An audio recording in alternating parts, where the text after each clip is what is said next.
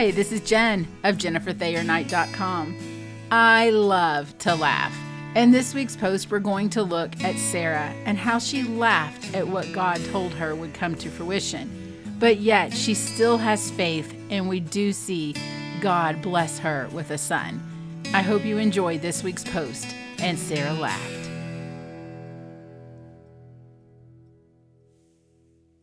I love to laugh. There's something so healing in laughter. The laughter of a baby can turn the worst days into the brightest of days. There is something contagious in laughter. Some of my fondest memories with my dad are when we laughed. We would try to not laugh when one of our stomachs would growl in church. Or the one time when my homework was so stressful that we got to be so much and we couldn't do anything but laugh. And we laughed so hard. But the one thing that we could mention years later and still both of us get tickled was with Pinky the cat. Yes, Pinky the cat, all you had to say was Pinky, and one of us would begin laughing hysterically. One evening after dinner, my dad and I were watching a show of news outtakes and bloopers. We watched one funny outtake after another until we saw Pinky. A man from an adoption center was telling all the wonderful things about Pinky the cat. And when Pinky had had enough, he turned himself around and literally attacked the man. And thanks to YouTube, I have found that video 16 years later. I would love for you to get back over to the blog so that you can watch that video there laughter can come in many forms. There's that full body belly laugh that my dad and I did anytime we thought of Pinky.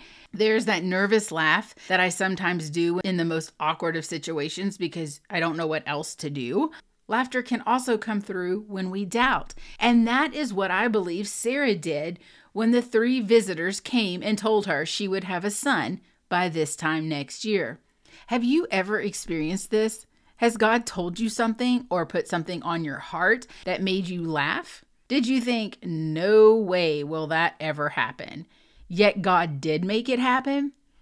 26 years ago, God put it on my heart to teach. Now, I mean actually writing the study and presenting it to a group.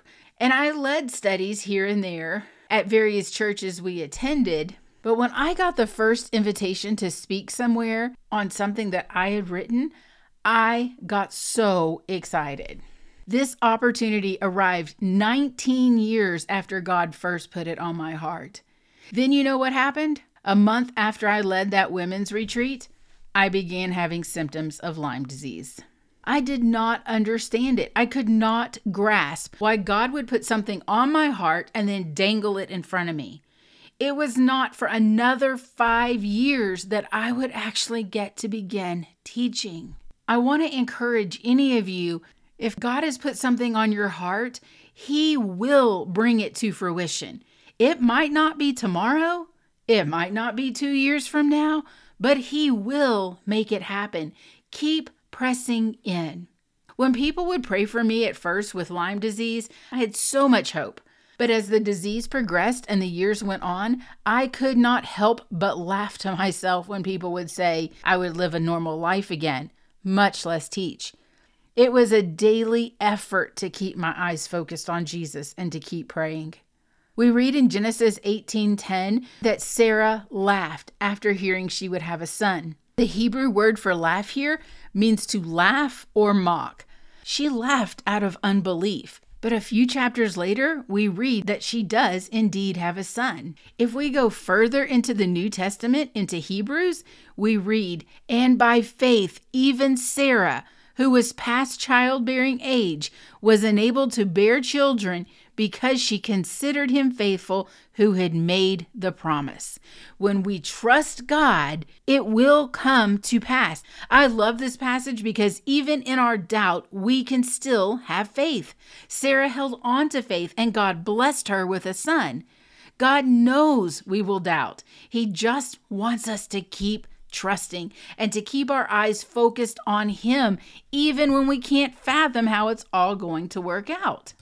If you're in a situation right now where you don't see an end in sight or how God will step in, hold on. Hold on to Him. In the same way, I would wake up each morning envisioning myself reaching for His robe for healing. I encourage you to keep asking, keep reaching, keep your eyes focused on Him. Even on our hardest days, keep the faith because he is with you. As we said with Hagar last week, He sees you. He sees you even in the darkest of places. He knows what is best for you. He knows the plan He has for you, and He's asking us just to trust in Him. I encourage you today hold on to that trust. Thank you so much for listening. In the show notes, you will find several links. You'll find a link to my contact page where you can connect with me and share your prayer requests with me. You will also find a link for healing scriptures, scriptures that you can pray for yourself or for your loved ones. Again, I would love to pray for you, and thanks for listening.